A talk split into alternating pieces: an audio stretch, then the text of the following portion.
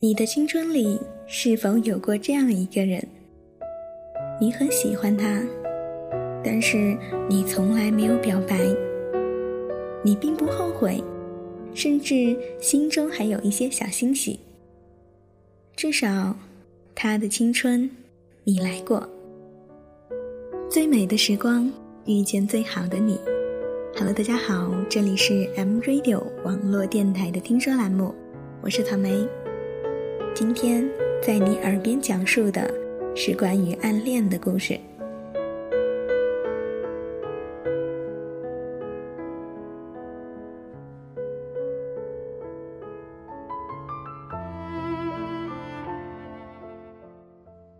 初一下学期，班上转来了一个学画画的男生，叫李然，坐在我的后面。英语老师在讲台上起劲地讲着“主谓宾定状”，突然，语气一转，一根粉笔头飞了过来，没有打中正在开小差的他，却打中了我。英语老师内功深厚，飞花伤人，我痛得眼泪都快出来了，回头狠狠地瞪着他，他却笑嘻嘻地看着我。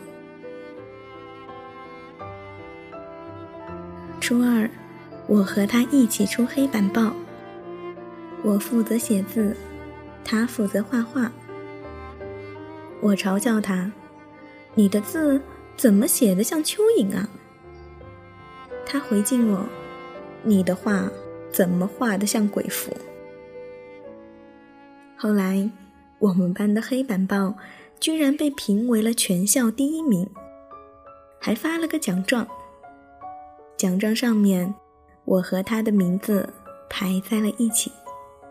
潇潇，李然。初三期末，我和李然先后从闷热的补习教室溜了出来。他说：“我请你吃冰淇淋吧。”我说：“好啊，我要草莓味的。”我们坐在操场上。杂草丛生，阳光明媚。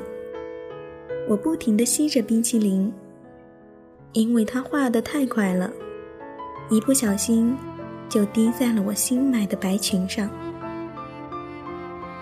高一，班主任总用严厉的语气和我说：“你要用功，才能考得上大学，不要和那些成绩不好的人打交道。”我低头聆听，乖乖的点头，然后转身出了办公室，就跑去篮球场。李然每天都在那里等我，给我看他新画的作品。这一次的作品颜色太灼热了，刺痛了我的眼。我问他：“这是什么花？”他说：“天堂鸟。”我妈临走前就留给我这束花，她的刘海遮住了眼睛，我看不清她的表情。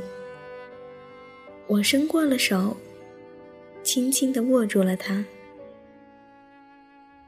高二分班的时候，我选择了文科班，李然又坐在了我的后面。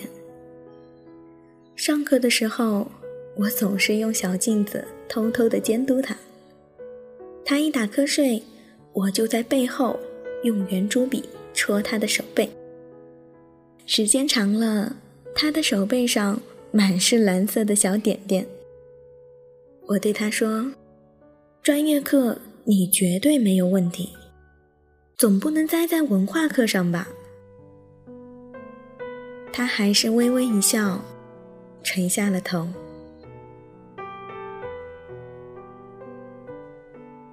高二下学期，我的笔记被老师表扬。老师不知道我之所以每次抄的这么工整，是因为怕李然看不清楚。他去武汉参加美术培训了，落下了好多课。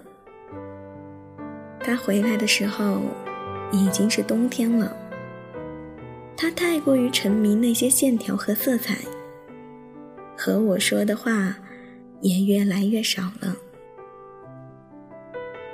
有一天，他还我笔记的时候，里面夹着一幅画，画的是武汉大学古老的宿舍，下面写着一行歪歪扭扭的字：“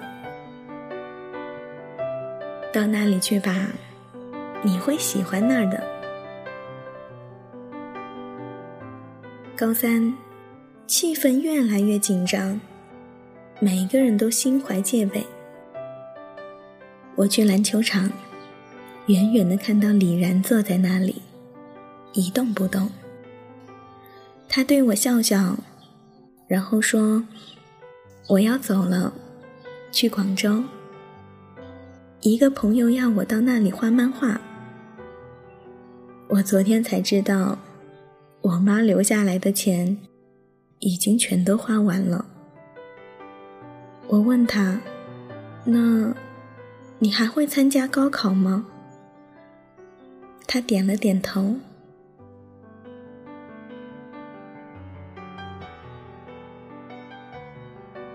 放榜的时候，我的目光一次一次的扫过整个榜单，没有，没有他的名字。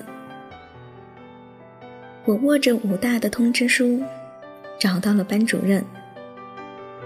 班主任说：“潇潇，你发挥的不错啊，比统考进步了好多。”我焦急的问：“那李然呢？”班主任说：“他本来要参加考试的，可是考试的前一天却生病了。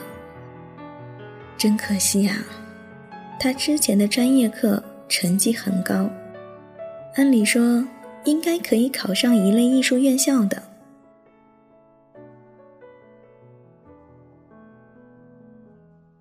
大一的时候，我住在姻缘，武大最漂亮的地方。宿舍历史悠久，和李然画的一样。大学生活看似热闹，实则寂寞。每天早上走过樱花大道去上课，依然穿着白裙子。图书馆和网吧是去的最多的地方。上网最常去的地方是初中和高中的校友路。大一的时候，有一天，我被一个男生撞到，他冒冒失失的抱着篮球跑步，没看到迎面走来的我。我没有抱怨他，只是自己从地上爬了起来。男生不停地向我道歉，并坚持要带我去学校的医院，每天为我送来了汤。听他说，是他妈妈包的。接着，他向我表白，我对他说不，可是心里还是有些难过。很快。我就不记得他的名字了。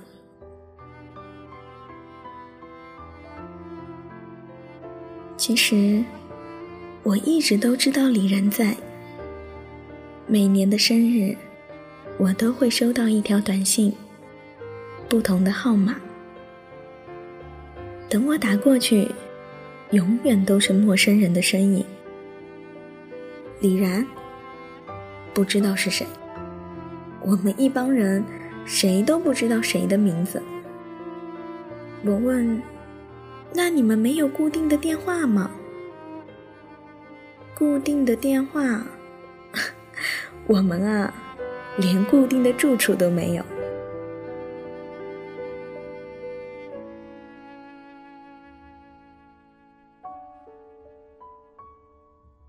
大学四年，我就这样。固执了度过我青春中最美好的时光。拿到一纸毕业书，我毅然决然地买下了南下的火车票。等车的时候，我买了一本每期必看的杂志。十一个小时的车，我哗哗地翻完了整本杂志，却在一个不起眼的角落看到了一条启示，说有一群青年漫画作者被选为为杂志做封面，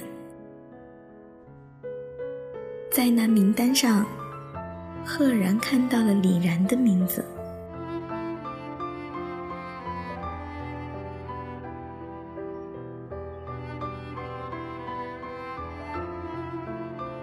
不知不觉，广州的木棉花也开了。高大的树木，果红的花朵，这种感觉，像极了李然曾给我看的《天堂鸟》。我不会画画，但是我开始写很多故事，寄往那些漫画杂志，大部分都石沉大海，只有一本小小的故事。被留用了。编辑打过电话来，说有漫画作者看到了，要配图。其实这就已经足够了。我也只想将自己的名字放在他能够看到的位置。新书寄给我的时候，我漫不经心地翻开了书。我的故事。写在了书的一个小角落里，配的插图又一次灼伤了我的眼睛。清楚的看到画作者的名字李然，文本作者潇潇。七年后，又一次，我们的名字排在了一起。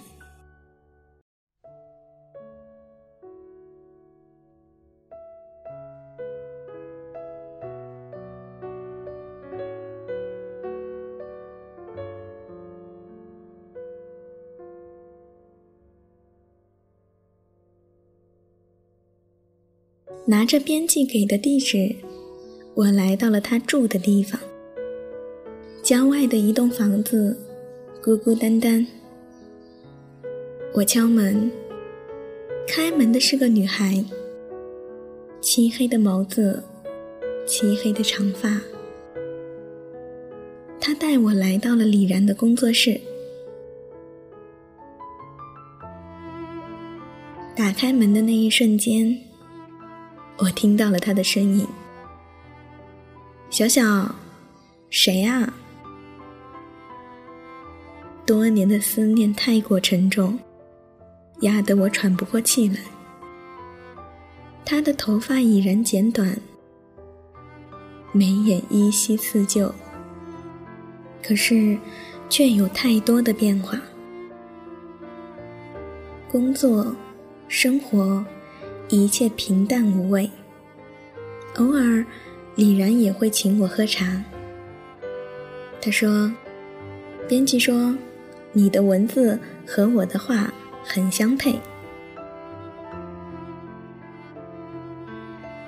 我看着他，目光转向他的助理，那个叫小小的女孩。她正有意无意地转动着手上的戒指。我说：“对不起，我不会再写故事了。”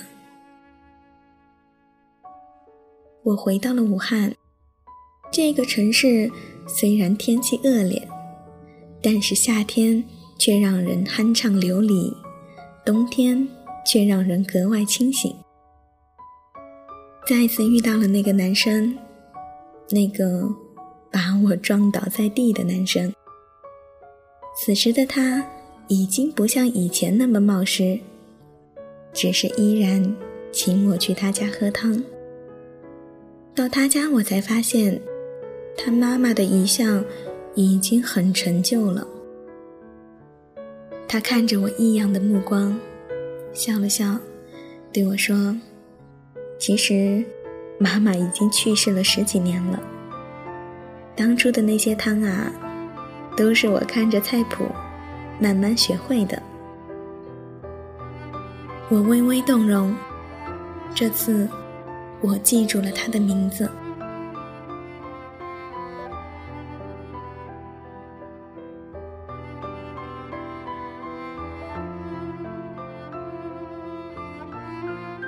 后来，我们便在一起了。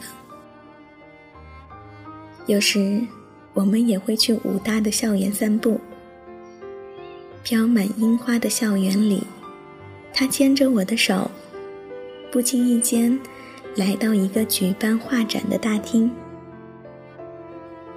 唯有一幅画，最安静，最温婉。画中白色长裙的女孩。在樱花树下，却仅仅是背影。下面写着一句话：“你属于这里。”虽然我爱你，但是我依旧选择转身。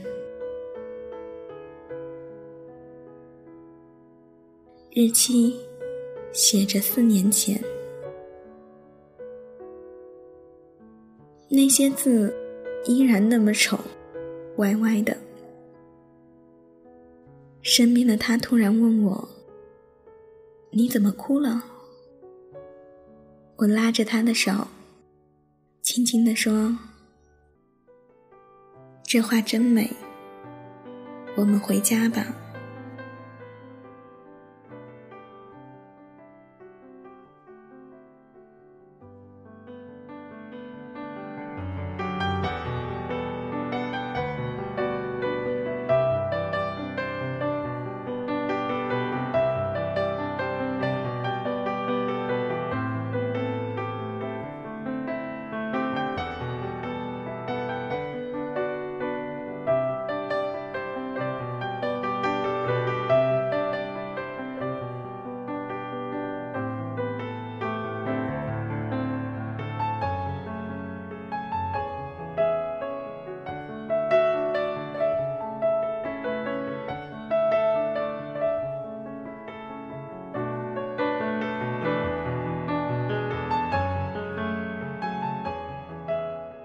这里是 M Radio 网络电台的听说栏目，我是草莓。